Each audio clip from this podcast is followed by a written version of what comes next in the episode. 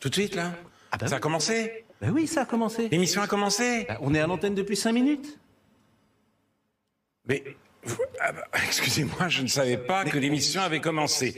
Alors, Bonsoir, bonsoir tout le monde, bonsoir YouTube, hein, puisque nous sur, euh, sur Twitch, on est déjà là depuis un petit, depuis un petit moment. J'espère que vous allez bien. Alors vous avez remarqué, vous avez peut-être remarqué que sur euh, YouTube, il n'y a pas eu le précédent Scroll News. Alors je n'ai rien à voir là-dedans. C'est la faute de Monsieur Chat qui euh, n'a pas euh, uploadé la vidéo. Ceci dit, n'allez pas trop vite à lui jeter la pierre parce qu'il a eu énormément de boulot vu qu'on a déménagé et qu'il a tout un studio à reconstruire avec ses petites mains. Et donc, il avait euh, probablement d'autres choses à faire. Mais en tout cas, tout ça pour dire qu'on s'est pas concerté, mais que ça tombait très bien, vu que l'émission précédente avait été rebaptisée l'émission de la honte. Euh, je crois que je, ça, ne pouvait pas tomber plus parfaitement. Voilà. Et euh, merci, merci euh, Divi8 et sur ce, mais qu'est-ce que ça veut dire? Qu'est-ce que ça veut dire? Ça, ça veut dire qu'aujourd'hui, il va pas y avoir de SAV des commentaires, puisqu'il n'y a pas eu de replay, il n'y a donc pas eu de commentaires. Et ça veut dire aussi que Tiff, voilà, qui est, là dans le chat, euh, s'est beaucoup ennuyé cette semaine. Il nous le dit dans le chat. Il dit ma semaine n'a pas été la même. Oui, parce que Tiff, euh, voilà, si il a pas l'occasion d'écrire, euh, ses, ses 10 000 signes hebdomadaires bah, euh, il sait plus trop quoi faire. Alors, ceci dit, voilà, à la place, j'ai commenté l'émission et j'ai lu ton commentaire sur l'émission qui était très très intéressant parce que dans l'émission de Canard PC, la dernière avec Canlust et Sebum, on avait discuté de la notation, enfin des tests, du fait de tester des jeux. Euh, Qu'est-ce que ça veut dire? Est-ce qu'on fait des tests? Est-ce qu'on fait de la critique? Et le commentaire de Tiff, je vous invite à le lire parce qu'il est très très intéressant et que effectivement tu t'es fait griller, ouais. Bah maintenant tout le monde sait hein, que tu es le type qui écrit des commentaires super longs. Et du coup, alors pas de pas de de SAV des commentaires, mais quand même un article gratuit cette semaine.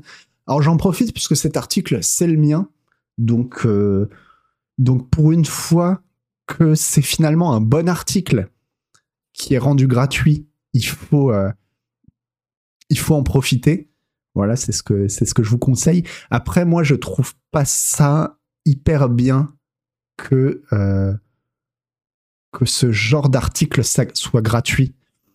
Pour moi, quand c'est de cette qualité, en fait, ça devrait être payant, mais même au-delà. C'est-à-dire, quand vous êtes, vous êtes déjà abonné au site, vous avez déjà payé, mais pour, ce, pour cet article, on devrait faire payer encore, je dirais, pas beaucoup, mais genre 5-6 euros, quoi, pas plus. Et donc, c'est un article qui parle euh, des plaisirs coupables dans le jeu vidéo et surtout des déplaisirs coupables. On en a déjà parlé euh, il, y a, quelques semaines parce que justement, je vous disais que je venais d'écrire cet article. Le déplaisir coupable, c'est ces jeux qu'on aimerait tellement aimer et pourtant, on n'arrive pas à les aimer malgré tous nos efforts. Je cite notamment un, un de nos lecteurs, un lecteur qui m'avait envoyé un, un message où il disait Cher Noël, ton test, alors c'était un test de Coromon dans lequel je me plaignais parce que j'arrivais pas à en rentrer justement dans les jeux du type Pokémon. Il me fait surtout penser au 4X. C'est un genre que j'ai toujours voulu apprécier. En tout cas, des 4X, j'en ai essayé Stellaris, Endless Legends, Endless Space, mais rien à faire, c'est un immense regret. Je ne sais pas vraiment pourquoi je n'apprécie pas ces jeux quand j'ai les doigts sur le clavier, alors que sur le papier, ils me semblent tout simplement parfaits et adaptés à mon être, et je frappe très timidement du poing sur la table quand je vois tous ces joueurs rôder au genre, raconter leur partie et leur stratégie sur la toile comme j'aimerais être eux. C'était tellement, tellement beau comme, euh, comme commentaire. On peut écrire des messages, c'est ce que Tiff aurait dû faire. Euh, Celui-ci était vraiment, euh, très, joli comme commentaire. Et, euh, oui, l'article, est aussi rigolo. Au début, il est assez rigolo. Voilà.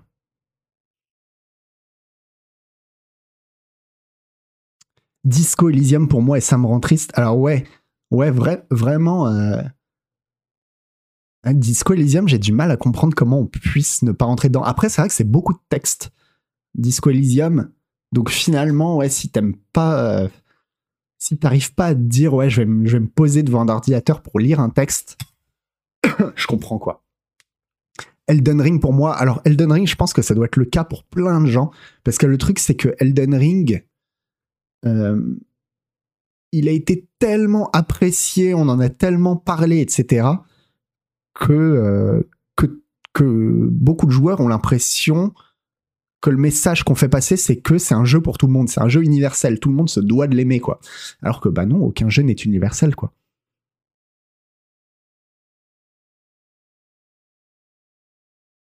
Pareil, Disco, j'arrive pas à dépasser l'heure de jeu. Ah ouais, c'est vraiment. Bah, je vous plains. Honnêtement, je vous plains parce que, parce que Disco Elysium, c'est une expérience euh, comme il y en a peu, quoi.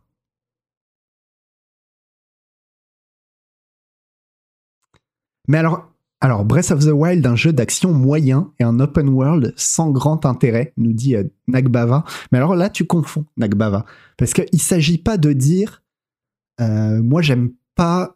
euh, Il y a ce jeu que tout le monde aime et moi, je l'aime pas. Parce que ça, ça va, ça, on, ça, on est capable de l'assumer. De dire. Euh, bah, par exemple, là, euh, on va encore reparler de Horizon Forbidden West. Bon, il a quand même fait plutôt l'unanimité. hein, tout le monde. Enfin, il y a beaucoup de gens qui disent qu'il aime bien. Moi, j'aime pas, mais je sais pourquoi je l'aime pas. J'ai des arguments pour dire j'aime pas ci, j'aime pas ça, etc. Là, on parle vraiment de jeu. C'est pas que t'aimes pas. Si t'aimais pas, tu serais, tu serais content de pas l'aimer. Mais là, c'est t'as envie de l'aimer et tu ne comprends pas. Tu ne comprends pas ce qui, ce qui ne, ce qui ne fonctionne pas chez toi, quoi. Voilà. Mais après, euh, ne pas aimer des jeux et ne pas aimer des jeux qui sont euh, qui font l'unanimité, tant mieux. Enfin, tant mieux parce que bah, justement, c'est comme ça qu'on se définit, quoi.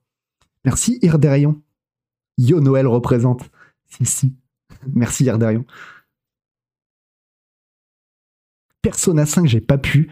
Tu t'apprêtes à jouer et hop, on te remet une tartine de nouveaux trucs à faire. Ouais, bah, bah, là c'est pareil. Là, euh, là, c'est plus tu sais pourquoi tu n'aimes pas quoi. Moi, le jeu que je n'aime pas, bah, j'en parle dans l'article là en ce moment. J'ai essayé trois fois de rentrer dedans, c'est Undertale. Alors si j'ai quelques petits arguments, c'est que je trouve que les textes sont trop lents. Ils passent, ils déroulent trop lentement, mais c'est vraiment pas un vrai argument quoi. Et pourtant, quand je joue au jeu, quand je vois, je me dis mais tout est fait pour moi dans ce jeu, vraiment tout. Ça ressemble à un JRPG. Il y a un côté pixel art que j'adore, qui me rappelle vraiment, enfin voilà, la nostalgie fonctionne à fond chez moi. C'est bourré de bons sentiments avec une écriture drôle que j'adore. Et pourtant, le jeu me tombe des mains, quoi. À chaque fois, au bout d'une heure, deux heures, je me dis, ah ouais, c'est vraiment très bien, mais, euh, mais j'ai envie de jouer à Skater XL, quoi.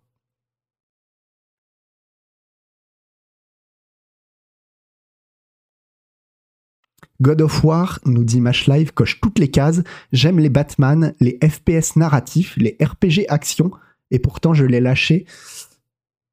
Ah ouais, c'est vrai que c'est étonnant, quoi. Vu ce que tu dis, vu, tes goûts, il semblait tout fait pour toi, ouais. Undertale, il faut passer le temple du début pour que ça démarre, mais j'ai été assez loin dans Undertale. hein.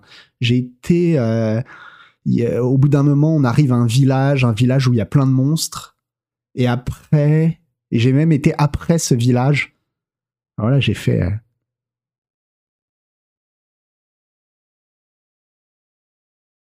Outer Wilds, la jouabilité gâche tout. Alors, Outer Wilds, je pense que par contre, c'est un jeu où il faut accepter que pendant une heure, la première heure du jeu, tu vas pas comprendre. Tu vas pas comprendre pourquoi c'est bien, et au bout d'un moment, t'as le déclic, quoi.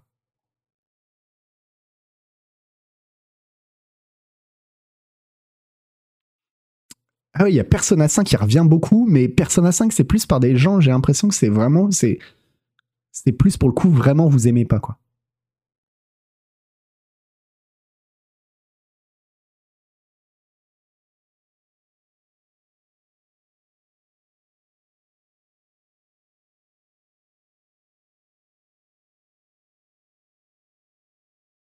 Je sais que c'est génial, je comprends pourquoi c'est génial, mais je peux pas. Euh, ah, les Soulsborne, tu parles Belten, tu parles des Soulsborne. Euh, ouais, bah, et ça te frustre trop. Ouais, bah là, pour le coup, t'es vraiment dans le même cas que euh, la personne qui m'écrivait pour les 4X. Et, et j'aime bien aussi cette idée de dire ouais, je lis des articles sur le truc, j'écoute les gens parler, mes amis m'en parlent, et à chaque fois qu'ils m'en parlent, j'ai des étoiles dans les yeux en me disant Oh, ça a l'air tellement bien, j'ai tellement envie de faire partie de cette fête. Et non, la fête ne veut pas de moi, quoi. Je ne suis pas invité à la fête. Je fais durer, hein, je fais durer le truc parce que vous allez voir, on a un, on a un scroll news qui est pas ouf. hein. Il n'y avait pas beaucoup d'infos, euh, il n'y avait pas beaucoup de news très intéressantes cette semaine. Ce sera la semaine prochaine, je pense qu'on commencera à avoir vraiment des news.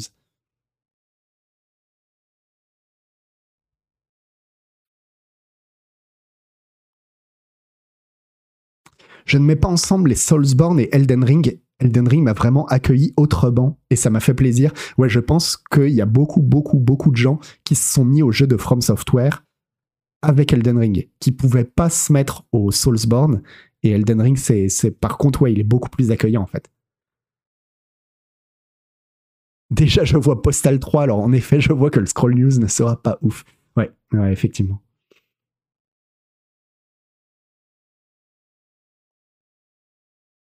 Ah, pour Her Story Grig- Grigouille bis, tu me dis pour ma part, j'arrive pas à me mettre à Her Story. Her Story aussi, c'est dommage. Tu rates un petit truc parce que c'est assez unique quand même, euh, Her Story, quoi.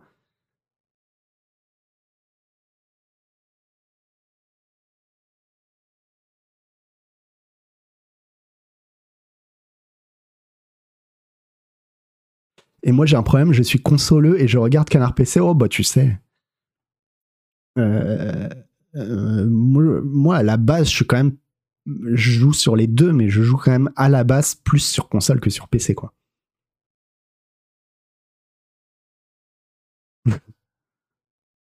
Mais il faudrait peut-être trouver aussi quels sont les jeux qui font réellement l'unanimité. Est-ce qu'il y en a? Par exemple, moi, je m'étais rendu compte que pour la musique, euh, les Beastie Boys, si vous dites j'aime les Beastie Boys, quasiment impossible de tomber sur quelqu'un qui va vous dire euh, moi j'aime pas c'est nul vraiment ça fait partie ça veut pas dire que les gens c'est ce qu'ils écoutent le plus etc c'est ça fait partie de ces groupes je trouve. Les vraiment j'avais trouvé ça avec les Beastie Boys. Un conseil quand les gens vous, demandent- vous demanderont et toi t'écoutes quoi comme musique? Répondez j'écoute les Beastie Boys et vous allez voir tout le monde à chaque fois va faire ah ouais ah ouais. Et même ceux qui écoutent pas, en fait. Même les gens qui n'écoutent pas vont faire Ah ouais. Ah, les Beastie Boys, ça c'est stylé, ouais.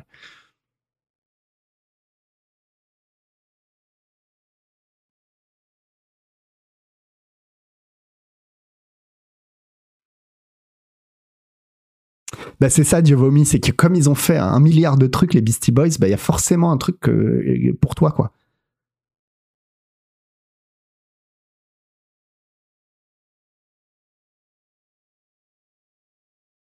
Mais c'est vrai que Fox Anne aussi, en fait, je pense que c'est surtout un truc que j'utilisais au lycée, où il y avait vraiment les gens qui écoutaient du rock et les gens qui écoutaient du rap.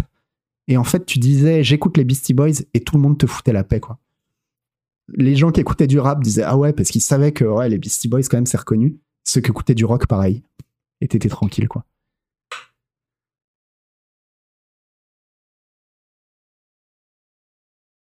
Je pense que c'était ça. Fun fact, les Beastie Boys ont joué en première partie de Madonna, ça devait être un sacré bordel. Ouais, et à la base, ils étaient très potes avec Madonna, les Beastie Boys.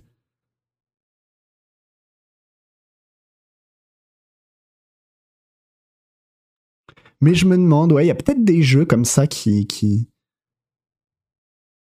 qui mettent tout le monde d'accord, quoi. Pas qui mettent tout le monde d'accord, mais où d'avouer que toi t'aimes pas ce jeu, c'est vraiment trop la honte. Non, Pink Floyd, ça marche pas. Pink Floyd, si tu dis à des gens qui écoutent euh, justement du rap, par exemple, si tu leur dis j'écoute du Pink Floyd, ils diront pff, ouais, d'accord. Enfin, relou, quoi. Ocarina of Time, Super Mario, non, il y a des gens qui aiment pas les jeux Nintendo, en fait.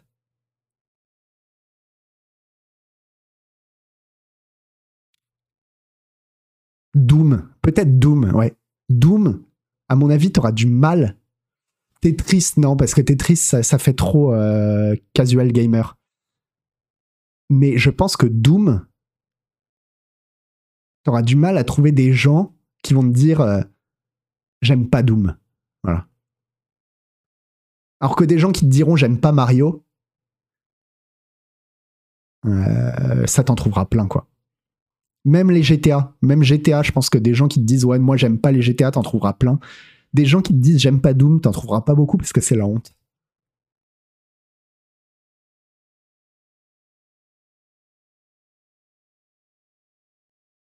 Bon, évidemment, faut que dans le chat tout le monde dise maintenant euh, j'aime pas Doom. Ah si, alors Breath of the Wild, ah, si si, bah tu, tu traînes pas assez sur le sur le chat euh, Gigibis euh, pour savoir que sur le chat dès que tu prononces le mot euh, Breath of the Wild, t'as as 20 personnes pour te dire ah, j'aime pas, c'est de la merde. Doom surcoté, voilà. Bon, évidemment, tonton yo-yo. hein.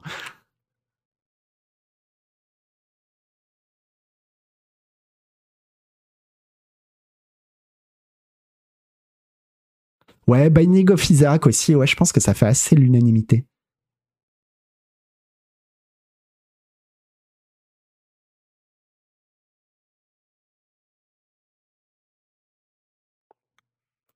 Voilà. Voilà, Breath of the Wild surcoté, Breath of the Wild surcoté, bravo. Bravo, euh, on est content, on est fiers de vous. Et c'est comme ça que vous accueillez la communauté Game Cult, hein, bravo.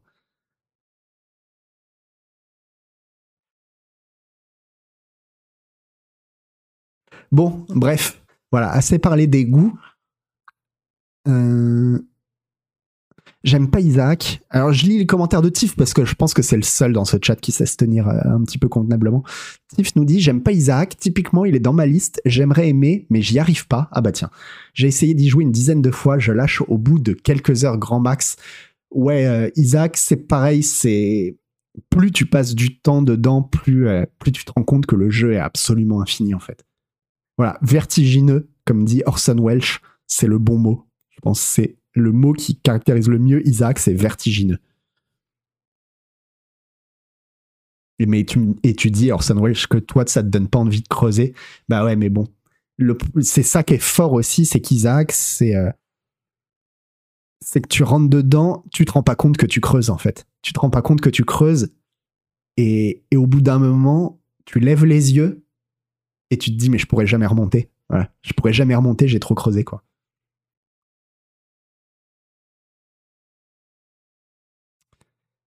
Merci Watai. FTL. Ah ouais, tiens, euh, FTL. Est-ce qu'il y a des gens qui n'aiment pas FTL Ça serait intéressant. Parce qu'effectivement, FT FTL, je pense que ça met tout à peu près tout le monde d'accord. Après, c'est peut-être moins populaire quand même, FTL, quoi.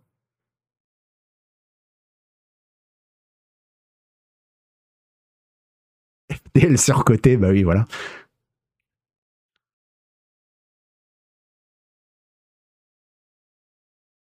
Tout est surcoté d'ailleurs, ouais.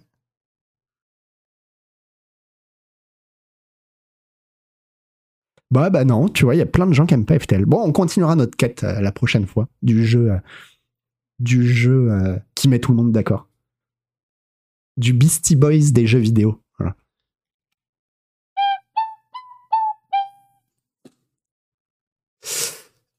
Ah bah zut, j'ai fait une erreur. Hop.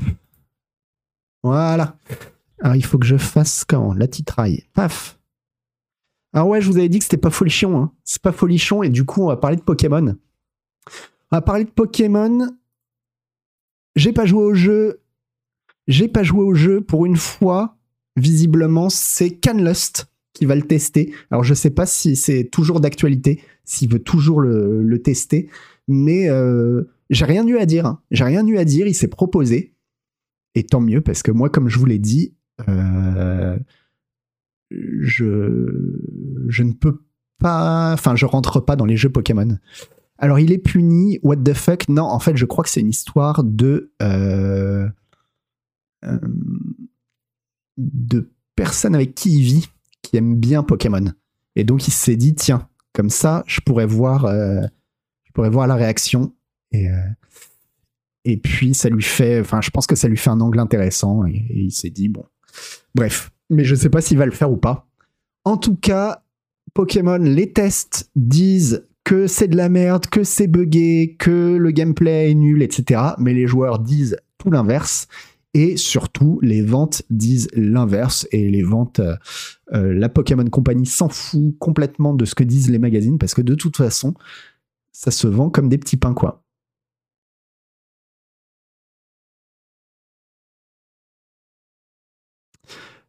Et moi, j'ai juste vu tourner, j'ai regardé le stream d'Intello sur. D'ailleurs, il y avait Tonton Yo-Yo sur ce stream. J'ai regardé le stream d'Intello sur Pokémon.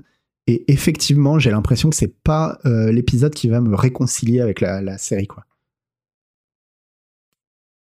Et donc, euh, Pokémon Scarlet et Violette est le dernier jeu vidéo à euh, faire une énorme entrée dans les ventes en Angleterre c'est euh, la plus grosse sortie de jeux physiques en boîte de l'année.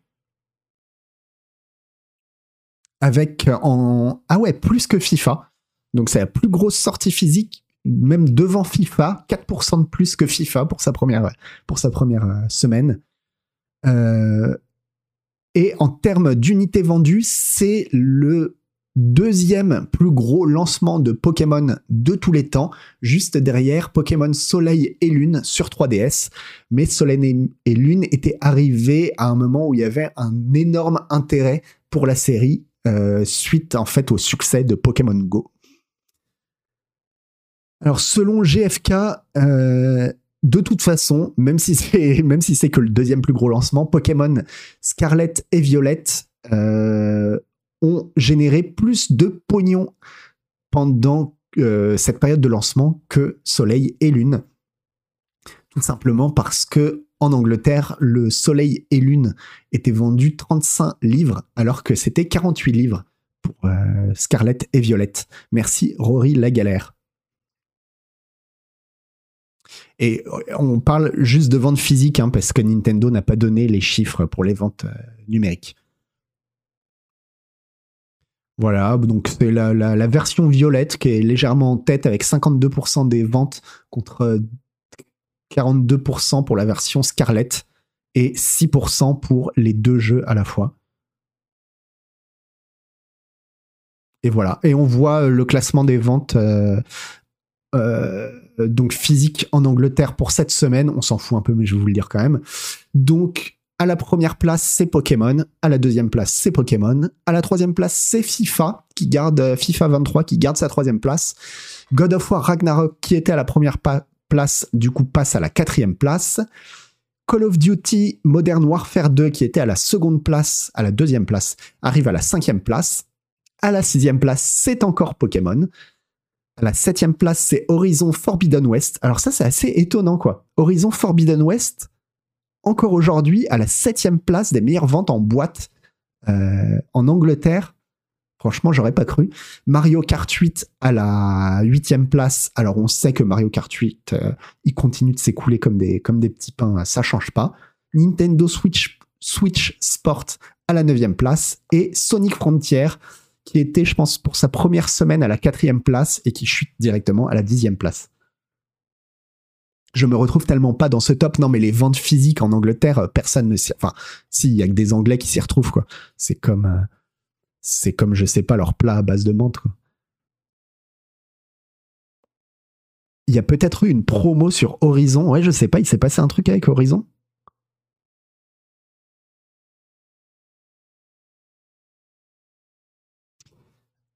Alors, combien de ces jeux sont vendus avec leurs consoles respectives? Euh, Je sais pas, mais on va voir. Ouais, il y a un autre truc que j'ai dit, c'est aussi que. Euh, c'est aussi que euh, ça a fait un rebond des ventes de Switch assez phénoménal aussi. Une vente massive de pack PS5 pour Horizon. Ah, peut-être, ouais. Peut-être que c'est ça. Horizon, on l'a pas vu venir, quel comble. Merci Kamasa.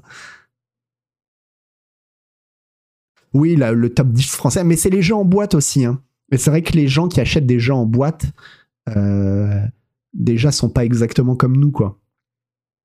Alors, voilà, le lancement de Pokémon a aussi boosté les ventes de la Switch euh, de 70% euh, par rapport à la semaine précédente. Donc 72% d'augmentation de vente de Switch d'une semaine sur l'autre. Avec c'est la OLED, hein, le modèle OLED qui se vend le mieux. Et c'est du coup la, euh, la meilleure semaine de vente de la Switch de l'année pour Nintendo. Sur Switch, il vaut mieux acheter en boîte souvent. Alors moi, j'achète tout, euh, en numérique hein, sur Switch.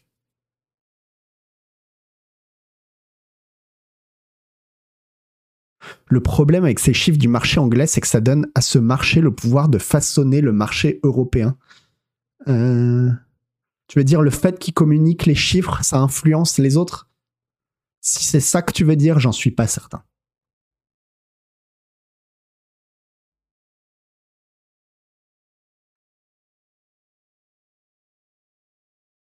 Ouais, surtout maintenant, ouais, la, plupart du temps, c'est vrai que tu achètes des, des boîtes, la boîte est vide et il y a un code à l'intérieur, quoi.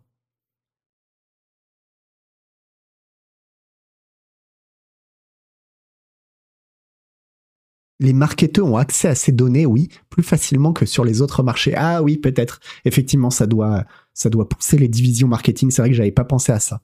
Mais parce que je sais qu'à un moment, ça se faisait, par exemple, quand il y avait le top 50 euh, euh, musical. On revient à la musique.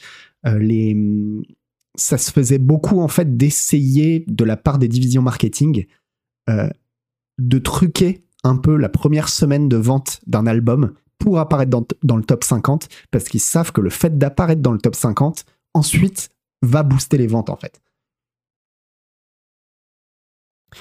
Penses-tu que la Switch 2 va sortir pour l'an prochain, The Number 8 Je suis... Euh, voilà, c'est une estimation euh, au doigt mouillé. Euh, je suis pas dans le secret des dieux, mais je pense à 90% que non. Non, non. Je pense que la nouvelle Switch, on l'aura pas avant. Euh, elle est sortie en quelle année la Switch? En 2016 Je pense que ça devait être 2016, 2017.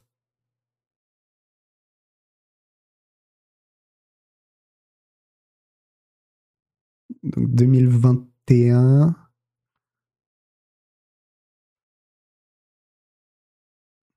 Ouais, mars 2017. Eh ben, moi, je vous inscrivez la date dans vos, carnets de correspondance, dans vos agendas.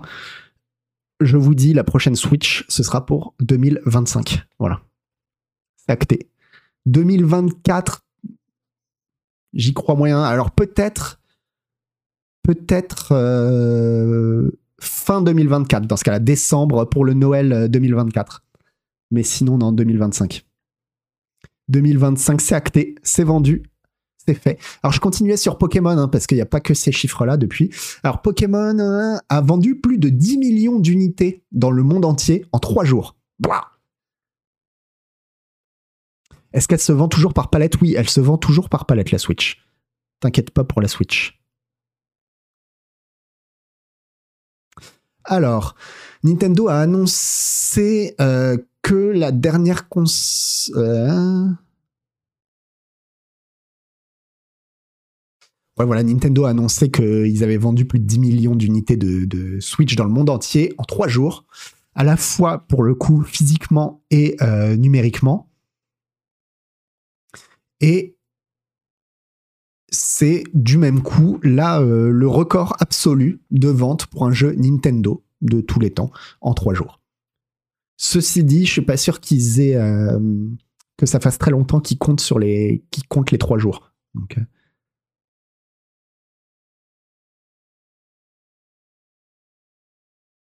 Vu que la Switch était sortie avec Breath of the Wild, je me disais qu'ils allaient faire la même pour Zelda 2. Merci de la prévision. Bah non, non parce que à la base, euh, Breath of the Wild 2, ça devait être un DLC en fait. Ils l'avaient pas pensé comme un jeu solo. Donc le fait de partir sur un jeu solo, voilà, c'est à mon avis, c'est plus. Euh, c'est vrai que non, 2024 c'est possible quand même. 2024 c'est possible. Mais à mon avis, avant la nouvelle Switch, on a.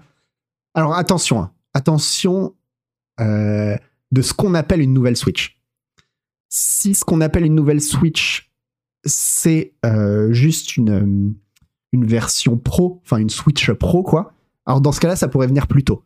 Ça pourrait venir même éventuellement en 2023. Voilà.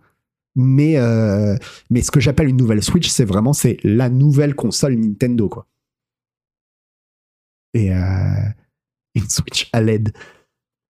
Et la nouvelle console de Nintendo, moi, je la vois pas avant 2025, éventuellement 2024, fin 2024, quoi. Ouais, surtout, en plus, ils ont aucun concurrent sérieux pour la catégorie. Je pense qu'on aura un Mario avant la. On aura un deuxième Mario sur Switch. Et Oscar Tillage va sur sa petite prédiction aussi. C'est quoi qu'il arrive, en tout cas, elle sortira un jeudi. Voilà.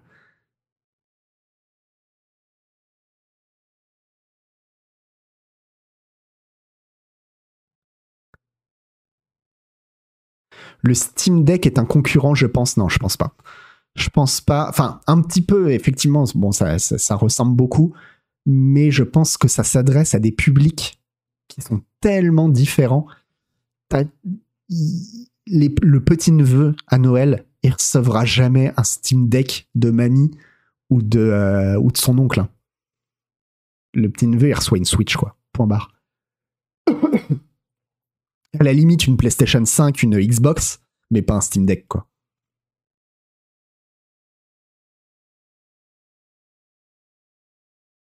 Prochain Mario sur nouvelle Switch, je pense, en tant que jeu de lancement. Sinon, quel jeu de lancement pour une Switch en 2024-2025 euh, Un Zelda. Un Zelda, un Metroid, le, fameux Metroid Prime. Je sais pas. Je sais pas, mais. Euh, mais bon, évidemment, tout ça, euh, je suis pas. Euh, je suis pas dans le secret des dieux. Hein. Voilà, moi je vous dis tout ça, c'est pas, je vous le dis même pas en tant qu'expert, c'est ce que je pense. Voilà, c'est un avis. F0 pour le jeu de lancement, ouais.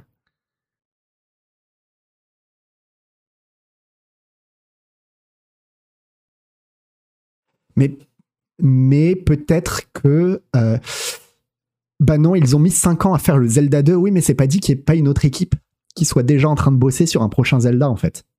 Pendant que, parce que, comme je dis, là, comme, comme cette équipe-là, c'était un peu spécial, à la base, c'était un DLC, peut-être qu'ils euh, ont déjà, déjà euh, bien avancé sur le concept, en tout cas, de ce que serait le prochain Zelda. Voilà pourquoi j'ai pas de Switch de Switch, je ne supporte plus Mario ou Zelda, trop vu. Alors effectivement, si t'aimes ni Mario ni Zelda, acheter une Switch, c'est peut-être pas la bonne idée, quoi.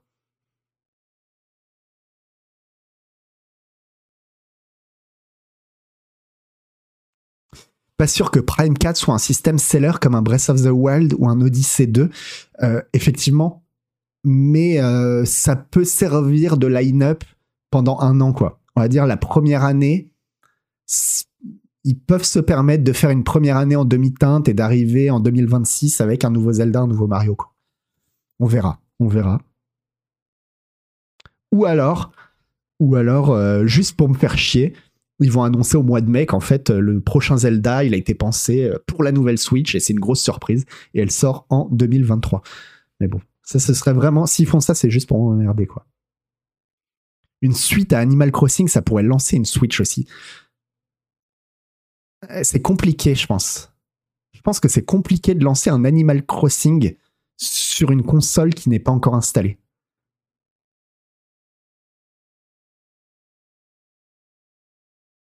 Bref. Euh,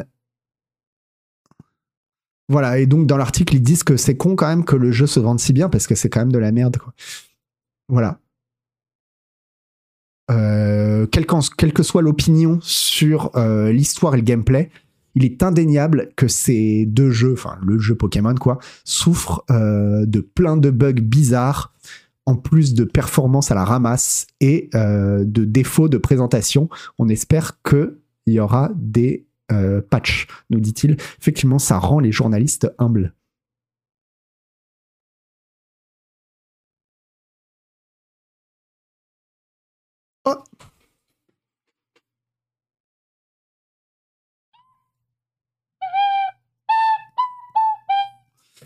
Oui, enfin, le jeu est amusant. Bah, c'est ce qu'ont l'air de dire les joueurs, en fait. En fait, les joueurs, ils ont l'air de dire, euh, mais nous, on s'en fout de ce que disent les journalistes. Euh, moi, le jeu, je m'amuse dessus et je vous emmerde, quoi. Et ils ont bien raison.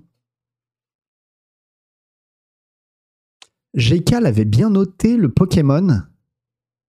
Et ça innove. Attends, je vais regarder. Je peux pas regarder sur, euh, sur ce navigateur. Je vais regarder de mon côté combien GK a mis. 8 sur 10 Pouah, pouah, pouah Ah bah ouais, bah on leur fait pas GK. Ben oui, ben oui. 8 sur 10. Hein. Eh, GK, on leur fait. Bah oui. Bah voilà, GK, euh, GK va nous manquer. Alors que le métacritique, attendez, je vais vous dire le métacritique.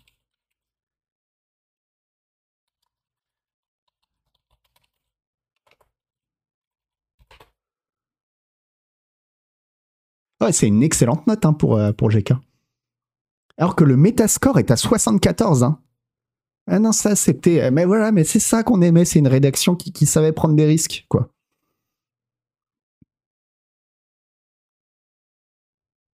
Et ça. euh, Et ça, bah voilà, quoi. Alors, qu'est-ce que je voulais dire sur. euh, on va passer vite, hein, finalement, parce que, comme je vous disais, comme il n'y a pas de news, bah, on fait que parler. Et puis, du coup, ça allonge. Donc, c'est très bien. Je pense que le prochain sujet est plus rigolo. Euh, juste, euh, voilà, le remake de Splinter Cell pourrait être terminé sans tuer personne. Alors, c'était le cas du premier Splinter Cell. Je dis peut-être des bêtises. J'en ai un souvenir trop trop vague, quoi. Mais, euh, mais en tout cas, j'ai envie de dire tant mieux. Ce que nous dit l'article, c'est que euh, le remake de Splinter Cell apparemment part dans la bonne direction. On a euh... Alpha Blue Eye nous dit Ah, bougez plus, Splinter Cell et Tom Clancy, c'est ma spécialité. J'espère que tu es sérieux, Alpha Blue Light. Comme ça, tu vas pouvoir nous dire est- est-ce qu'on pouvait faire le jeu sans tuer personne dans le premier Splinter Cell? Un nouveau, il me saoule avec les remakes. Alors, moi, je pense que c'est mieux qu'il fasse un remake parce que là, c'est un remake qui sonne quasiment comme un nouveau, quoi. Il tue des gens pendant le développement d'habitude.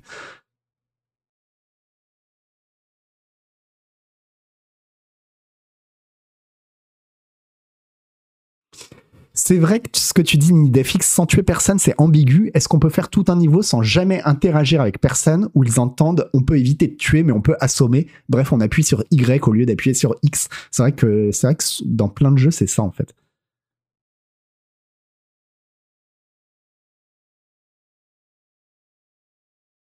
Alors, euh, mais en tout cas, ils partent vraiment sur un vrai jeu d'infiltration et pas un jeu euh, orienté action comme c'était le cas de euh, c'était euh, Blacklist et de Conviction. Conviction. Voilà. Conviction. Conviction. Dans le premier, on peut éviter de tuer. Oui, moi aussi, j'assomme toujours quand c'est possible pour voir s'il y a une fin différente quand on a tué personne.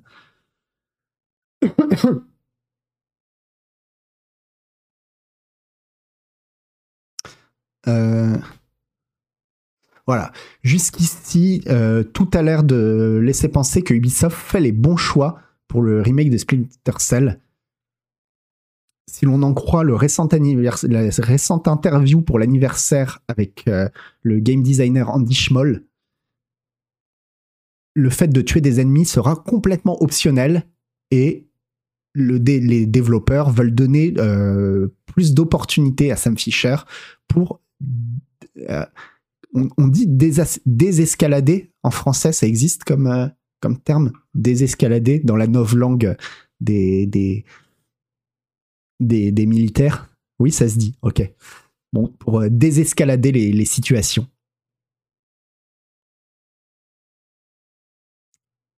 Schmoll a aussi expliqué que le, le studio euh, aussi d'améliorer les moment to moment, euh, l'action, l'action stealth action. Alors attends, Euh, les moments d'infiltration moment to moment. Je sais pas ce que ça veut dire. Bon, bref, je comprends pas. Je sais plus ce qu'il veut dire. Je rêve d'un Hitman sans tuer personne.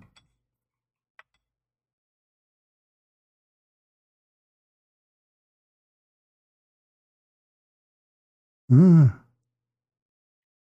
j'ai toujours pensé à tort que c'est une pâle copie de MGS. Ouais, non, c'est pas exactement la même chose.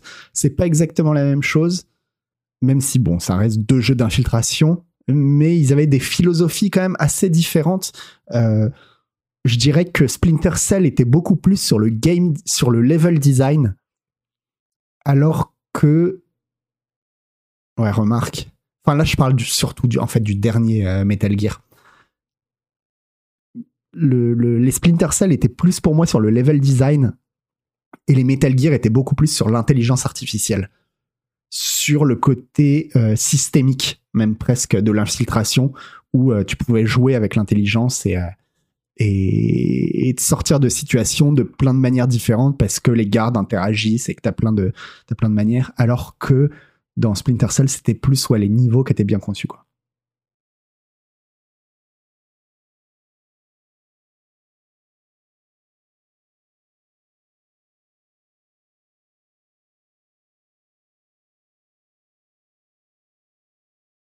Et euh, mais ceci dit, comme je vous l'avais dit la dernière fois, moi j'avais bien aimé en fait Conviction.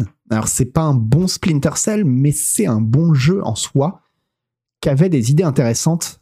Et je trouve que s'ils faisaient un jeu comme ils ont prévu, ils veulent faire un triple A euh, John Wick. S'ils veulent faire un triple A John Wick, je leur dirais de regarder euh, Splinter Cell Conviction, qui avait vraiment des bonnes idées quoi. Quand j'étais jeune, je pensais que Metal Gear, c'était un jeu avec un scénar très raffiné et que Splinter Cell, c'était pour les beaufs. Alors que bon, Metal Gear, c'est aussi ultra beauf et nanar par séquence, mais j'étais aveuglé par les Kojimeries et je le suis toujours. Euh, alors je dirais pas, je sais pas si c'est beauf, mais c'est en tout cas oui, c'est du, c'est de l'immense nanar les, les Metal Gear. Mais, mais c'est vrai que Kojima, il a sa manière de faire. C'est du bon nanar quoi c'est du bon nanar dans le sens, euh, voilà, il y a du mauvais nanar, c'est le film que t'as pas envie de voir ou quand tu le vois, tu t'ennuies. Et là, c'est du bon nanar, c'est-à-dire que ça te fait vraiment marrer et que c'est vraiment cool en fait.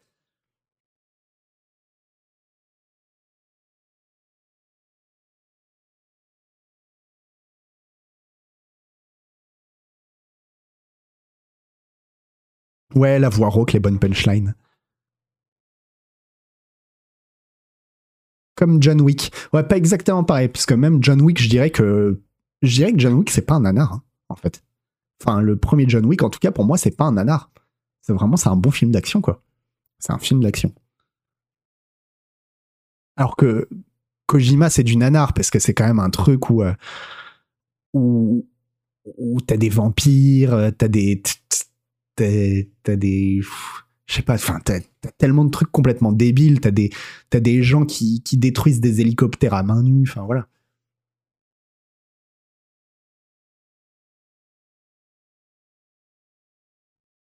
Pour moi, Metal Gear, ça mélange du nanar avec des trucs beaucoup plus intéressants en termes de scénario quand même. C'est vraiment le grand écart permanent, je trouve. Ouais, mais justement, moi, je trouve que c'est ce grand écart qui fait que c'est du nanar, en fait.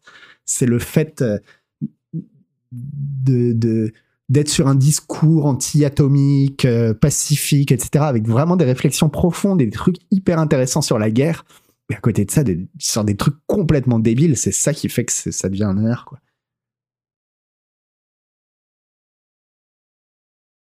Ouais, voilà, non, mais la fille, elle est toute nue car elle respire par la peau, par exemple.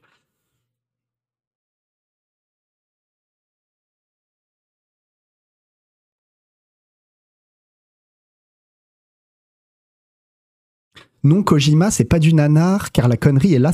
Un nanar fait rire malgré lui. Alors non, je suis pas d'accord. Je suis pas d'accord. Un nanar, euh, justement, un bon nanar, il a conscience de sa connerie. Euh,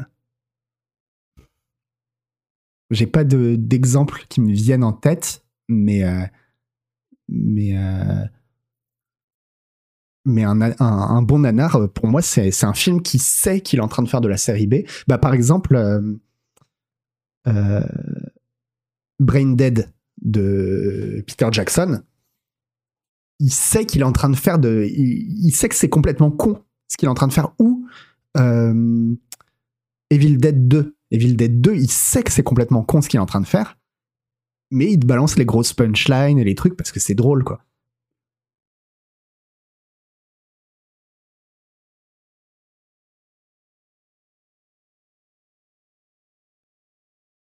C'est la définition de Nanarland. Un film qui fait rire, c'est une comédie. Un film qui fait rire, malgré lui, c'est un nanar. Ah. Ouais, remarque, ouais. Non, j'avoue, peut-être. Ouais, ouais. Ouais, ouais. Bon, de toute façon, bah, c'est Nanarland qui a raison. hein, donc, euh, c'est vrai, c'est vrai que dans un sens, euh, dans un sens, Evil Dead 2 et Brain Dead, dans ce cas-là, c'est des comédies, ouais. Et ça se tient, ouais.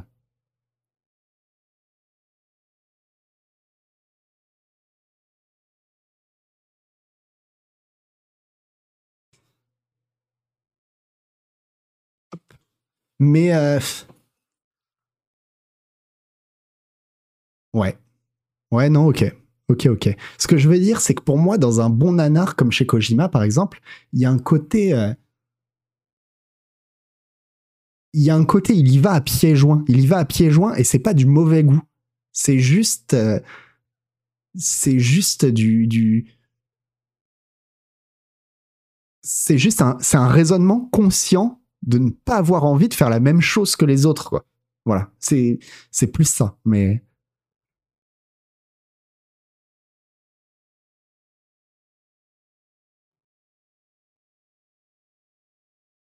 Ah non, bah les hot shots pour le coup, c'est des, là pour le coup, c'est des comédies, ouais. Allez. Alors bah justement, ça tombe bien, ça tombe bien qu'on parle de nanar parce que euh, Postal 3, figurez-vous, Postal 3 a été euh, retiré de Steam après 11 ans et les développeurs de Postal euh, sont hyper contents. Voilà, l'horrible jeu vidéo Postal 3 a été retiré de Steam à propos en, à cause en fait de problèmes avec avec ses DRM et du fait que ça a été une expérience misérable à jouer depuis sa sortie il y a 11 ans. Running with Scissor, c'est le studio qui fait les postales. Merci Najib.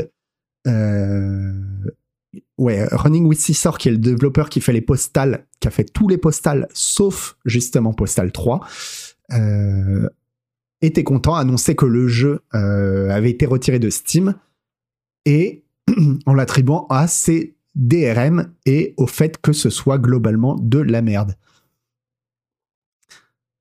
Running with Scissor ne rentre pas dans les détails euh, à propos des problèmes de DRM, B. Euh, mais voilà, bon, on sait, on sait pourquoi, on sait quels étaient ces problèmes de DRM. Alors.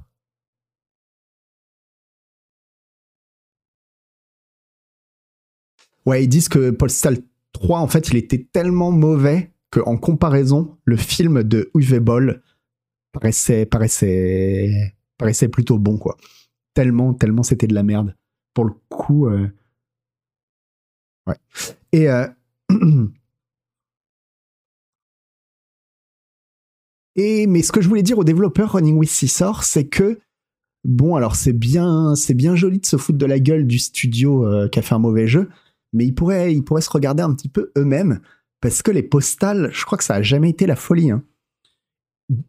Par exemple, Postal 4, qui est sorti cette année et qui a été euh, testé par Louis-Ferdinand Sebom dans Canard PC, a été l'occasion pour Louis-Ferdinand Sebom, pour la première fois, alors vous pouvez le retrouver, hein, il l'a publié le 18 mai 2022, pour la première fois, Louis-Ferdinand Sebom a mis la note de 0 dans euh, Canard PC, et vraiment sans regret, quoi. C'est vraiment un gros, c'est un gros zéro, je pense que, parce que d'habitude, le zéro, tu, tu réfléchis un tout petit peu, tu te dis, ouais, bon, quand même, ils ont essayé de faire un truc, ou je sais pas, il y a ci, il y a ça. Mais là, je pense que tu vois tellement que c'est des blaireaux, les gens qui ont fait ça, que tu te dis, bon, allez, zéro, quoi.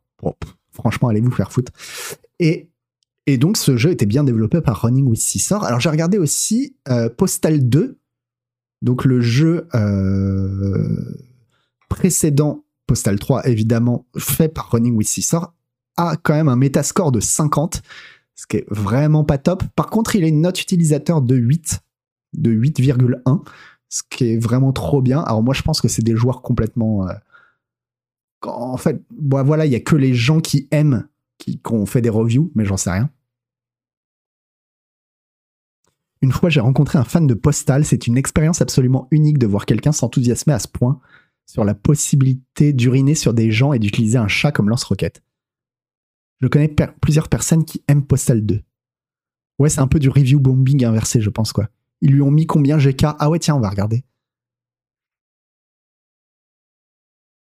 Et Postal 3. Donc, effectivement, Postal 3, Metascore de 24. Ce qui euh, je pense, dans l'histoire de Metascore, ça doit être un des scores les plus bas. Et un- une note utilisateur de 3,2. Donc, effectivement, personne ne remet en cause, euh, personne ne doute du fait que Postal 2, c'était, Postal 3, pardon, c'était vraiment, vraiment de la merde. Et le premier Postal, non, Postal 4, donc voilà, a un métacritique de 30. Alors voilà, ils se foutent de la gueule des gens qui ont eu 24 en métacritique, mais eux ont eu 30, c'est pas beaucoup mieux. Et le, la moyenne des joueurs est de 4,6, ce qui est vraiment euh, pas top non plus.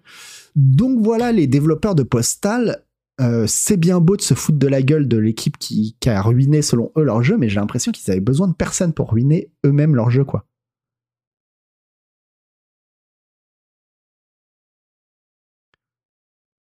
Postal 4 est plutôt positif sur Steam. Oui, mais les reviews plutôt positifs sur Steam, euh, si c'est en plutôt positif, ça veut dire que c'est négatif. C'est-à-dire que euh, le, le, je crois que. Attendez, on va regarder. Hop. Hop, hop, hop. Postal. 4. Ouais, non, ouais, ouais, remarque, plutôt positive. Effectivement. Postal, bah comme quoi, hein. Et Postal 3, non, Postal 2.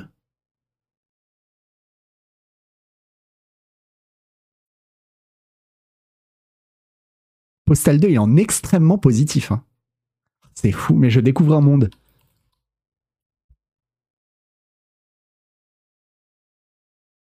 Je découvre un monde vraiment.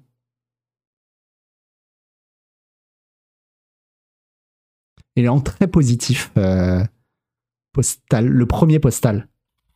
Postal 4. Mais je, ouais.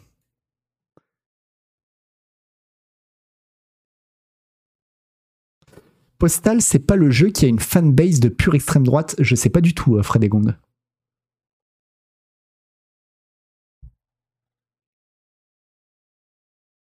C'est un type de jeu qui a une fanbase de niche, mais très présent. Ok. Ah, pardon, ouais, pour, le, pour la titraille.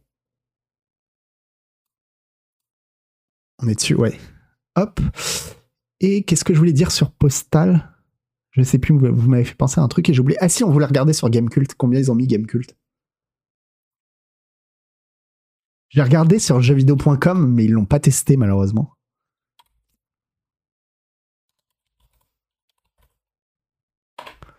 J'avais envie de casser du sucre.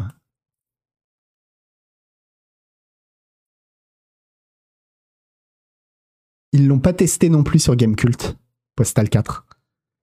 Oh merci Gilles, c'est super sympa. Ah bah juste au moment où je, juste au moment où, je passais pour un imbécile en, en me trompant sur, enfin, en révélant que ma définition du nanar était euh, n'était pas du tout la bonne. Mais merci beaucoup. Euh... Regardez, attendez, Postal 3, Game Cult. Tiens, on va regarder. Si on peut dire du mal des copains. Merci Linéis, merci Kaïs. Postal 3. Vous n'avez pas testé non plus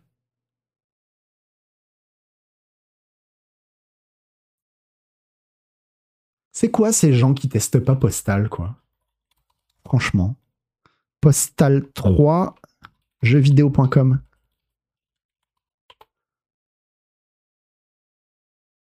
Ils avaient mis 11 sur 20, jeuxvideo.com à Postal 3. Ce qui est vraiment une très très mauvaise note. hein. Et euh, on va regarder, attendez, Postal 4. Postal 4. Il y a quoi comme autre site de jeux vidéo en France? Gameblog.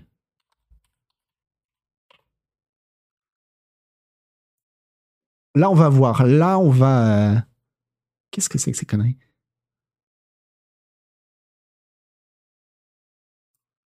Il y a jeu actu. Hein? Ah non, ok. Donc, jeu actu, ils ont mis 9 sur 20. IGN a mis 2 sur 10. GameSpot a mis 1 sur 10.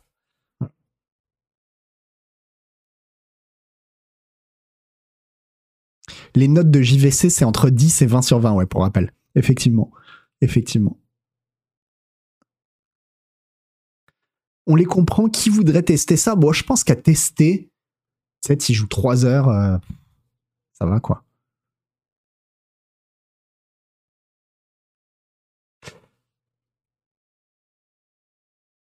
Ouais. Donc voilà, euh, tout ça pour dire que euh, Running with Scissor, euh, ils peuvent bien se foutre de la gueule des autres, mais bon. Alors désolé, désolé pour tous les gens qui aiment vraiment Postal.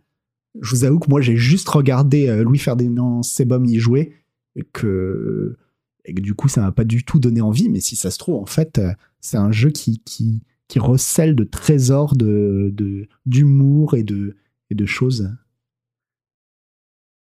Je sais pas, bah, je- qui aime Postal, je suis sûr que dans les commentaires YouTube, il y aura quelqu'un pour nous dire que Postal c'était génial.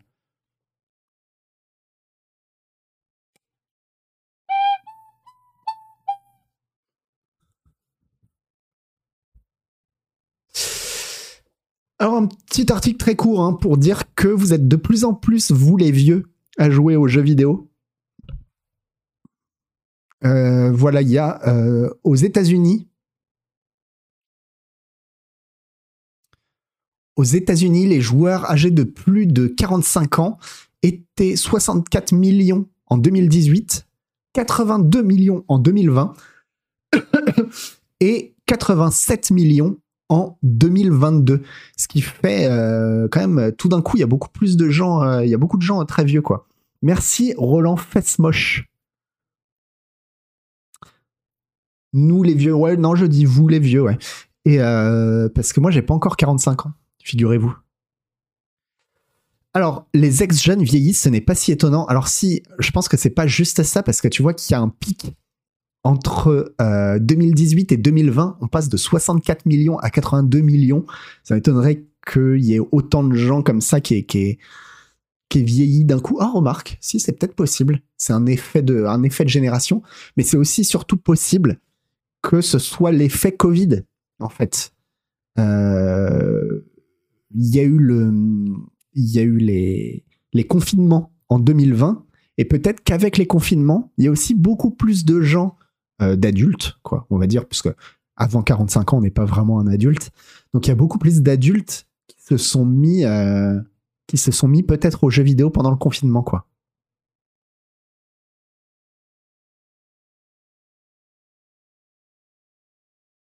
C'est qui le plus vieux ici qu'il se dénonçait?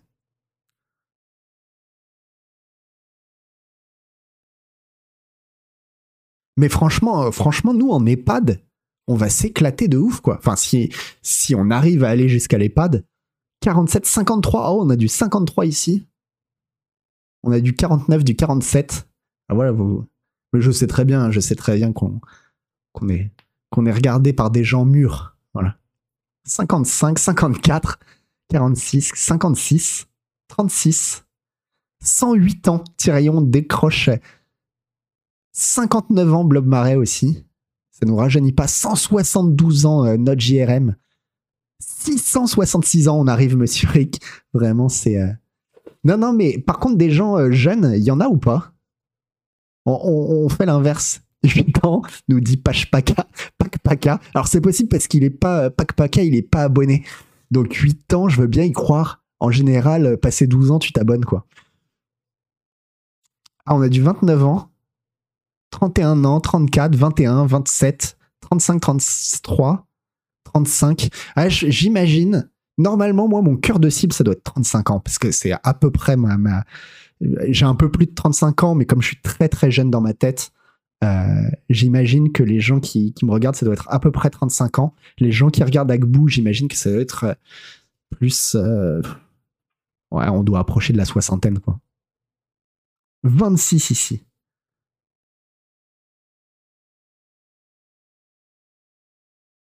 Bon bah voilà, on donne bien envie à la communauté GK, mais la communauté Gamecult, ils ont le même âge.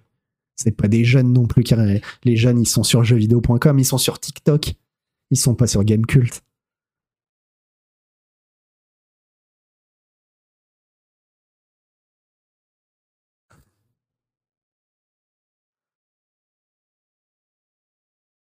On sait tous que les jeunes qui lisent ce CPC, c'est des jeunes qui sont déconnectés de leur propre génération. C'est vrai. En fait, les jeunes, je pense que les jeunes qui, lisent Canard PC sont déjà vieux, en réalité. C'est des gens qui sont nés vieux. Ça arrive, hein, ça arrive. Euh, regardez Isual, par exemple. Des gens comme ça, euh, ils sont nés vieux, quoi. Comme Isual, j'ai toujours été vieux. Ben merci, Yoxotot, tu vois, on se retrouve. C'est des jeunes qui écoutent Dalida, oui. On avait déjà fait le sondage sur l'âge des viewers.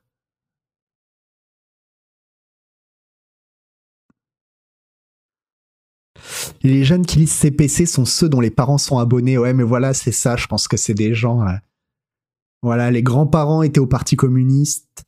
Euh, les parents lisaient Canard PC et les enfants, du coup, sont un peu. Euh, continuent dans la brèche, quoi.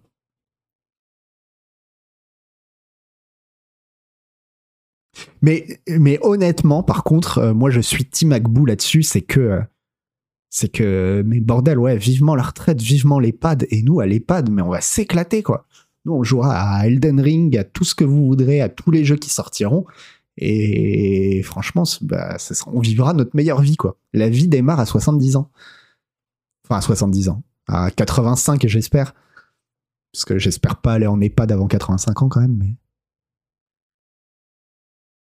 seulement si vous êtes tous dans le même EHPAD. non, parce qu'on est tous la même génération, quoi. Génération de branleurs qui a jamais rien fait. Oui, bah on n'aura plus les réflexes pour Elden Ring, mais c'est pas grave, on fera des visual novels. Ah bah non, parce qu'on verra plus. Euh, qu'est-ce qu'on fera? On jouera à Dorf romantique, voilà.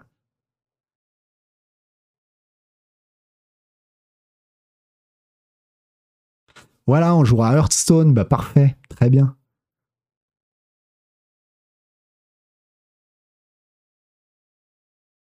J'ai découvert Canard PC car un résident de l'EHPAD Edith Piaf est abonné.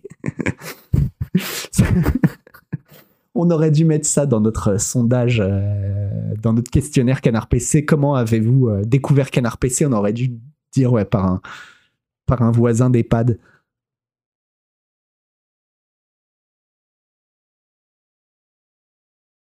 Mais voilà, enfin, on pourra faire notre backlog.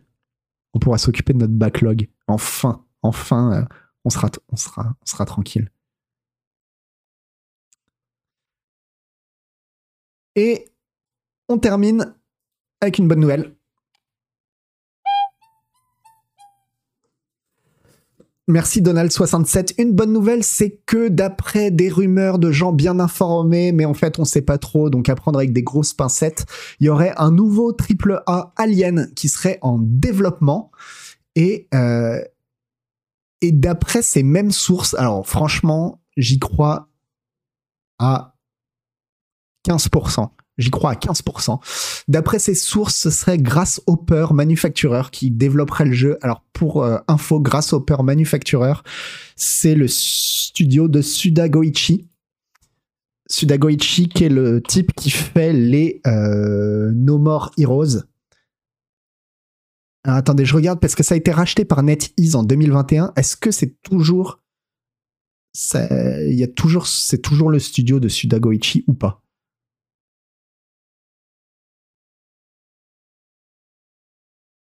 J'arrive pas à voir.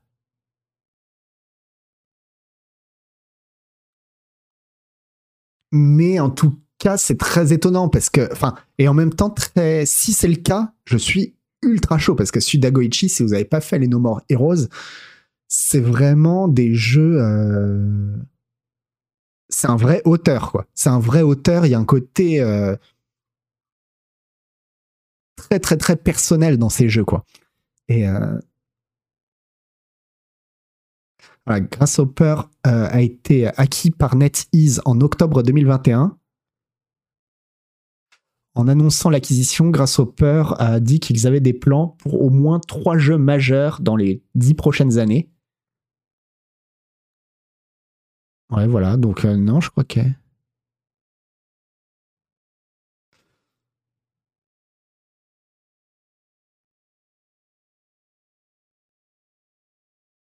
Et ouais, non, euh, Suda Goichi est, bien dans un rôle de directeur euh, au sein du studio, donc. euh,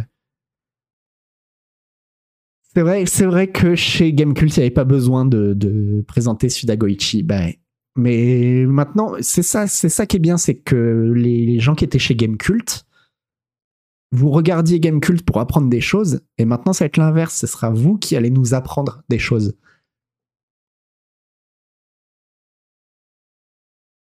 Suda Goichi a tweeté un point d'interrogation à l'annonce de ce possible jeu, à voir ce que ça veut dire. Effectivement, j'y crois pas des masses parce que je trouve ça dingue en fait. Je trouve ça fou.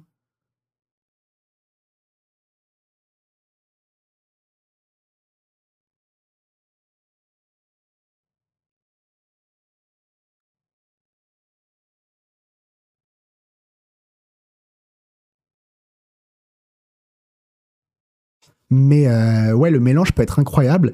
Mais c'est surtout en plus, pour moi, les films aliens, ça a toujours été ça. Ça a toujours été l'univers extrêmement fort de Alien vu par des réalisateurs qui sont vraiment des auteurs très très différents. Ridley Scott, euh, James Cameron, euh, ça me dire, le mec de, de- ah, David Fincher, merci, David Fincher et Jeunet.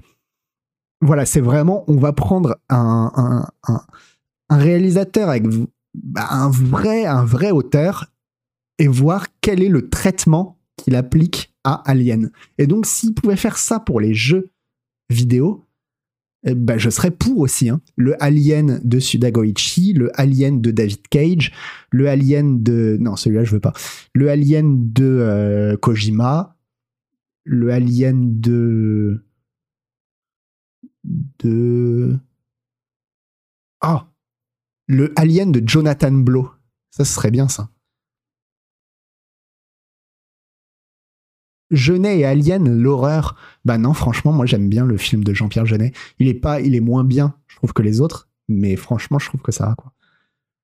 Enfin, j'aime pas la fin, mais bon, comme plein de gens. Non, il est nul, dit Frédégonde. Moi, je trouve pas. Moi, je dis non, il n'est pas nul. Il est pas si mal, le Jeunet, je suis d'accord. Il est pas ok, c'est pas, euh, c'est pas Alien 1, c'est pas Alien 2, on est d'accord. Mais nul, non. Non. Déjà, il y a Dominique Pinon, quoi. Donc. Euh... Il est particulier, il a son style. Ouais, franchement, visuellement, il a des tas de trucs. Non, il y a des tas de trucs. Le Alien de Sam Barlow. Ouais, franchement. Ouais, Sam Barlow, en plus, il avait fait un Silent Hill. Donc pourquoi pas un Alien hein? Il y avait Ron Perlman, bah oui. Il y avait Winona Ryder aussi. Voilà, on peut critiquer Alien 4, mais bon, avec ce qui est venu après, je suis tout à fait d'accord en Duril. Jeunesse est surcotée. Euh, non, qui je verrais bien pour un Alien?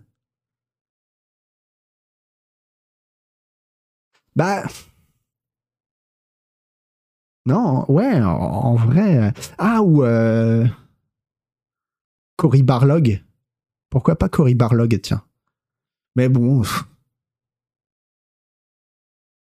Le Alien de Lucas Pope, ouais, ça pourrait être trop bien ça.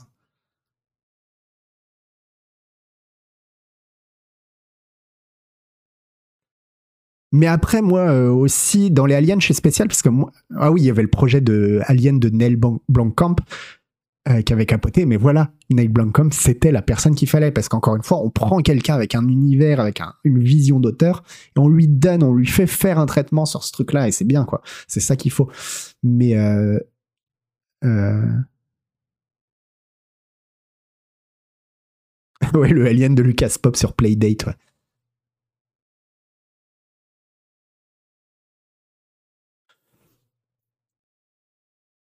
Ah ouais, Aronofsky, bah ouais. Malik, je sais pas. Non, Aronofsky, carrément, ouais. Ah oui, voilà, si je disais que moi je suis un peu spécial pour l'Alien parce que j'aime vraiment énormément, je le place presque. Ouais, non, je vais vous dire. Les trois premiers Aliens, je les classe pas, quoi. Je les classe pas. Les trois sont des chefs-d'œuvre. Sont des chefs-d'œuvre pour moi autant les uns que les autres. Et j'inclus le Alien de Fincher. J'en ai, rien à foutre qu'il ait désavoué son film et, et qu'il dise que c'est même pas son film, etc. Moi, je trouve que Alien 3, c'est, il est aussi bien que Alien 1 et Alien 2.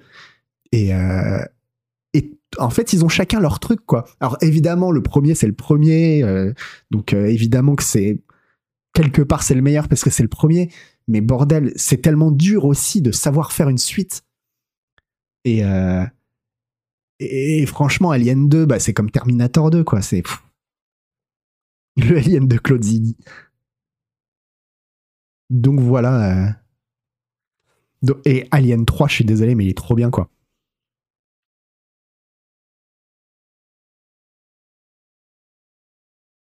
Alien, c'est un film de guerre. Ah bah oui, oui. Oui, Hollandel, complètement. Mais il le fait trop bien, quoi. C'est, James Cameron, il sait le faire, quoi. Alien 2, c'est exactement comme Terminator 2, mais en mieux. Alors là, non. Là, non, parce que, parce que Terminator 2, c'est Terminator 2, quoi. Alien 3, le début est une trahison avec la mort de la gamine. Alors oui, oui, complètement, mais on s'en fout. Enfin, tu vois, voilà. Euh, Fincher, il a dit non, mais moi, en fait, euh, tout ce qu'ils ont fait avant, ça me saoule. Donc vas-y, tout le monde est mort. Allez, tout le monde est mort, on recommence. franchement, ça me dérange pas. Il fait ce qu'il veut, on s'en fout.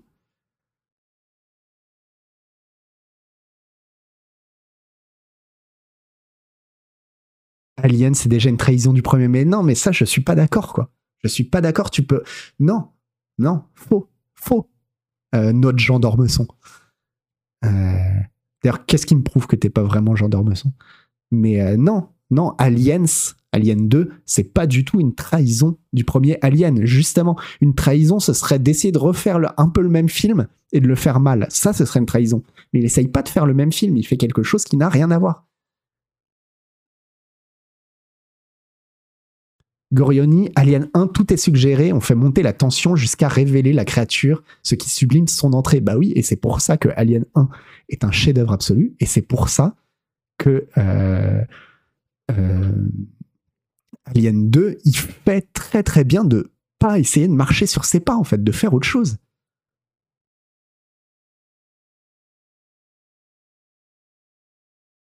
Moi, je déteste le trip prison médiéval gothique de David Fincher. Bah, en fait, moi, je pense que c'est pour ça que j'aime Alien 3 autant. C'est parce que j'adore ce, trip, en fait. J'adore le trip prison, la violence, tu vois, le côté beaucoup plus sombre et violent d'Alien 3, j'adore. La trahison, c'est Prometheus, voilà, mais ça, je suis d'accord. Alors là, Jayon, je suis d'accord. Ridley Scott, il s'est trahi tout seul avec Prometheus. Et, Alien 2, c'est pas une trahison, j'ai pas détesté Prometheus en vrai, mais moi non plus, je l'ai pas. le film, je le déteste pas quoi. Mais c'est tellement. Euh,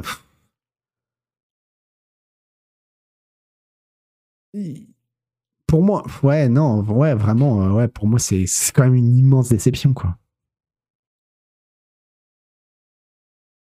Non, je dirais pas que c'est un nanar Prometheus.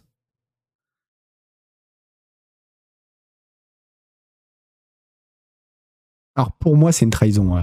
Pour moi, c'est une trahison. Alpha Blue Light, Prometheus, c'est pas une trahison évidemment, mais pour moi, c'est comme la première trilogie de, de George Lucas. Euh, enfin, la, la, prélogie, quoi, la, trilogie, les films 1, 2, 3 de Star Wars. C'est un réalisateur qui a fait un chef-d'œuvre, qui a fait un chef-d'œuvre absolu. Et 20 ans plus tard, il revient à son truc, et là, tout le monde se rend compte qu'en fait, c'est peut-être cette... Il fait partie des personnes qui n'ont pas compris leur propre œuvre, qui n'ont pas compris ce, qui avait fait l'intérêt de ce qu'ils avaient fait. Voilà, c'est mon avis. Évidemment, bon, je vais pas apprendre euh, son métier à Ridley Scott, hein. c'est évident. Mais euh, mais du coup, tout le monde déteste le Genet ici. Non, moi j'aime bien le Genet quand même. Je le mets juste pas au même niveau que les trois autres. Mais euh, il est au-dessus pour moi de, Ali- de, bah, de Prometheus et surtout de Alien Covenant aussi.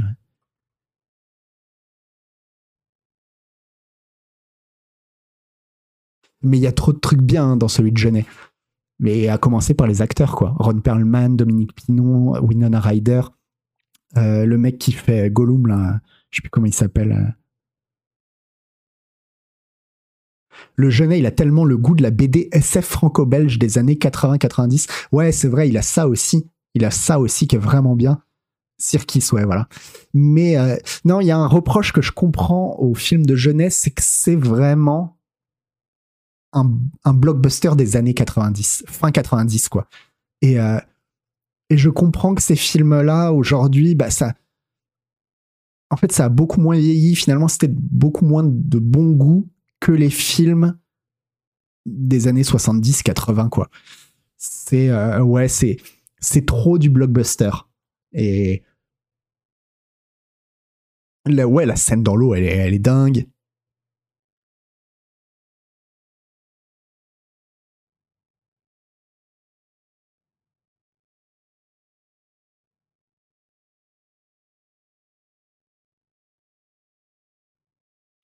Ouais, bon, pareil, taille faire. Moi, en fait, le truc qui m'a gâché Alien 4, c'est vraiment, euh, c'est vraiment la créature de la fin. Vraiment, je, j'aime pas du tout, quoi.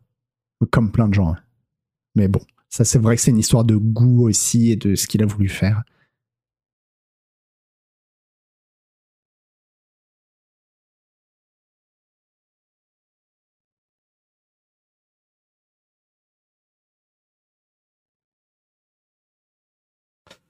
Alors, même si j'aime pas Prometheus et Covenant, Scott a réussi son truc. Tout comme David, il est en vérité celui qui détruit les origines et propose sa nouvelle création, quelque chose davantage centré sur les androïdes. C'est juste que c'est pas des films aliens en vérité. Et alors, je suis d'accord, je suis d'accord surtout pour Prometheus, que j'ai essayé, que j'ai vu deux fois, et que la deuxième fois, j'ai essayé de ne pas prendre du tout pour un film euh, alien. Je me suis dit, ok, c'est un film de science-fiction. C'est un film de science-fiction, c'est un nouveau truc. Mais même en tant que juste nouveau film de science-fiction, nouveau truc, bah non, c'est pas. Moi, je trouve pas ça très intéressant, quoi. Alors, je l'ai pas vu, moi, Alien versus Predator. T'as y.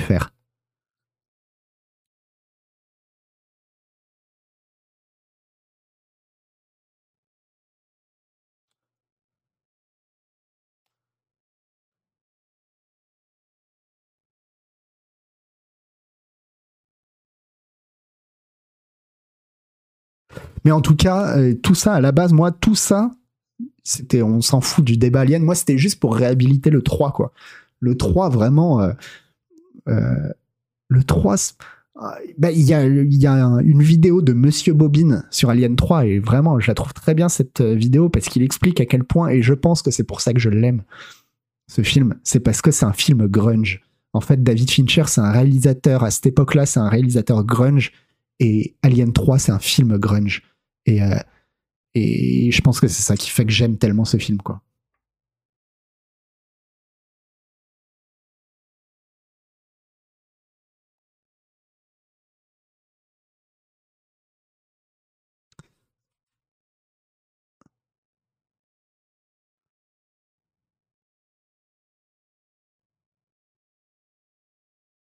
Bref. Euh, Alors attendez. Hop.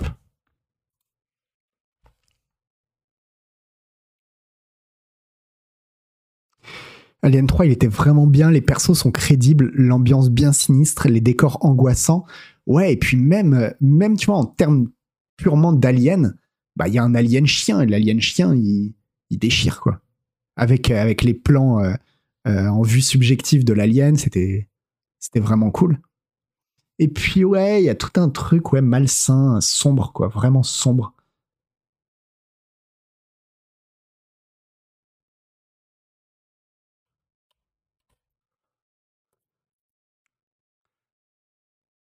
Mais euh, et puis bon, mais Alien 2, mais Alien 2 pour moi, il y a même pas à le défendre parce que le parce qu'il se défend tout seul quoi. Alien 2.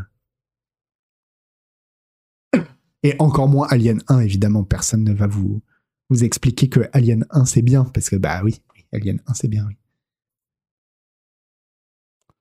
Alors, on a euh, un télo qui fait du Super Monkey Ball, figurez-vous, pour faire un petit raid. Tu peux citer d'autres Real Grunge? Bah oui. Euh, alors, je peux pas te citer d'autres Real Grunge, mais euh, c'était mon grand débat hein, avec Hélène Ripley et, et Louis-Ferdinand Sebum. Je peux te citer un autre film grunge, et pour moi, un des... Le film grunge par excellence, en fait, c'est Terminator 2. Voilà. Terminator 2, le film grunge, et je pense que c'est pour ça que c'est un de mes films préférés, en fait. Fight Club, un petit peu d'une certaine manière, même si c'est plus post-grunge, quoi. Mais. Euh...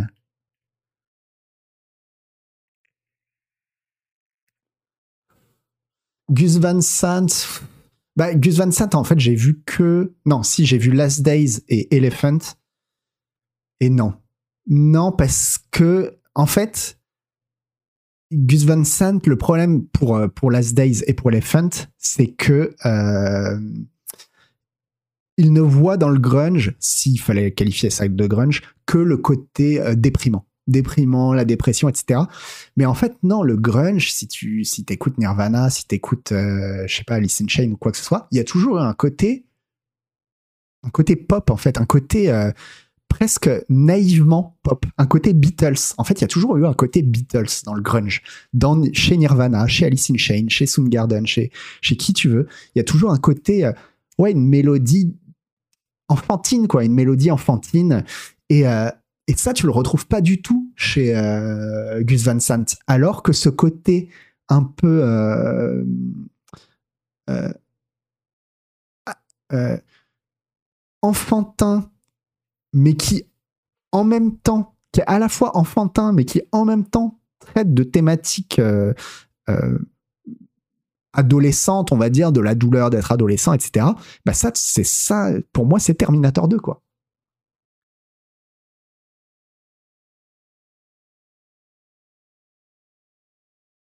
Ouais, Verhoeven, peut-être un peu aussi, ouais.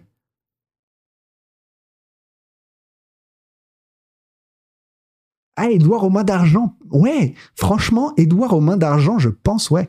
Tu vois, un peu, ouais. Pour moi, en tout cas, il faut qu'il y ait un côté. Euh, un peu pop et même une fausse candeur, tu vois. Les chansons de Nirvana, les chansons d'Alice in Chains, c'est c'est beaucoup, beaucoup, beaucoup, ouais, romantique. C'est beaucoup de chansons d'amour, tu vois. C'est beaucoup de trucs d'enfants, en fait.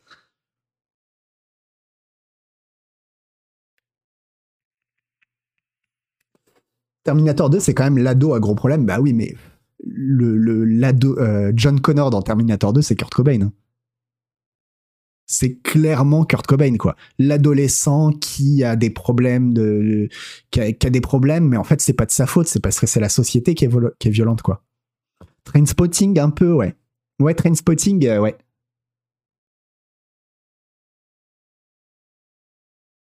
pourquoi Fight Club serait post-grunge et pas grunge? C'est quand même très naïf, Fight Club. Euh... Hmm. Ouais, je sais pas. Je sais pas. Je le vois pas comme. Euh, parce que. Parce que pour moi, Fight Club, ça, traîne... ça traite pas de l'adolescence, en fait. Vraiment pas du tout, quoi. Alors que c'est vrai que le grunge est très très centré sur l'adolescence en fait. Et, euh, et du coup, c'est plus. Euh, pour moi, c'est post-grunge parce que. Euh, ouais, bon, le personnage principal de, de, Fight Club, bah, c'est Edward Norton, quoi. C'est le, le, le, trentenaire, quasiment quarantenaire, qui se fait chier dans son boulot.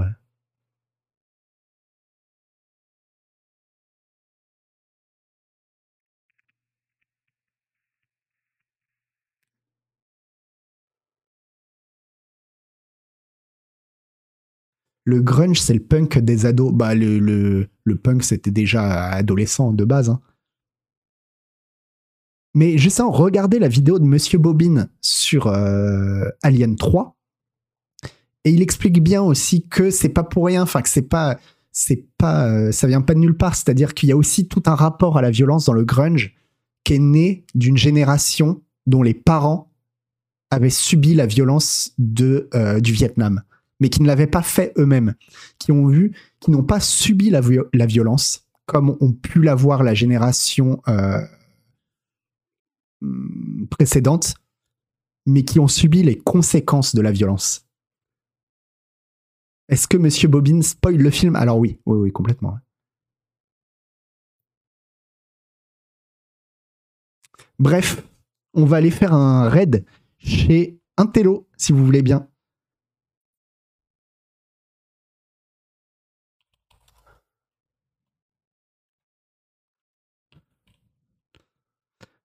Je suis pas trop d'accord, le côté lié à l'enfance du grunge, je vois pas bien, mais peut-être cette histoire de nostalgie de paradis per- perdu lié à l'adolescence. Euh, alors c'est pas ça, le, le côté lié à l'enfance, justement, c'est la vision dans le grunge, notamment dans, chez Nirvana, c'est c'est hyper fort.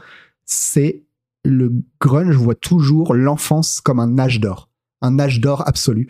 Euh, il y a plein de chansons de Nirvana qui reviennent là-dessus, où il s'imagine, il y a des chansons où il, se rappelle quand il était enfant, etc. Il voit toujours. euh, mm, ouais, l'enfance est vue comme un âge, comme un âge d'innocence pure. Et c'est un thème, contrairement, et justement, et l'adolescence, c'est là où tu prends conscience que. t'entres dans le monde de, ouais, de la violence, des adultes, etc. Et, euh, et ça, tu le, tu le retrouves pas. Tu le- alors, c'est, c'est, des choses évidentes, hein, mais euh, tu le retrouves pas. Bah, il a eu quoi comme enfance, Cobain Justin euh, euh, Kurt Cobain, lui, il, disait toujours que. il parlait tout le temps de la cassure immense qu'il y a eu au divorce de ses parents. Alors, on s'en fout de, de ce que si est-ce que c'est est-ce que c'est grave, est-ce que c'est pas grave, est-ce qu'il en tout cas lui c'est comme ça qu'il l'a vécu. Il disait j'étais l'enfant le plus heureux du monde et du jour au lendemain, je suis devenu un adolescent à problème euh, triste. Voilà.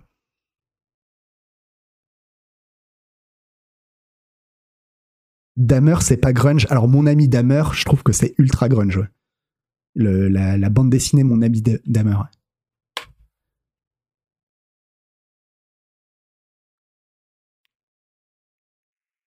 Bon, j'ai lancé le, le, le raid vers un télo. Je vous fais à tous des bisous. Et puis, on se dit à la semaine prochaine. Euh, bye bye. Ciao, ciao.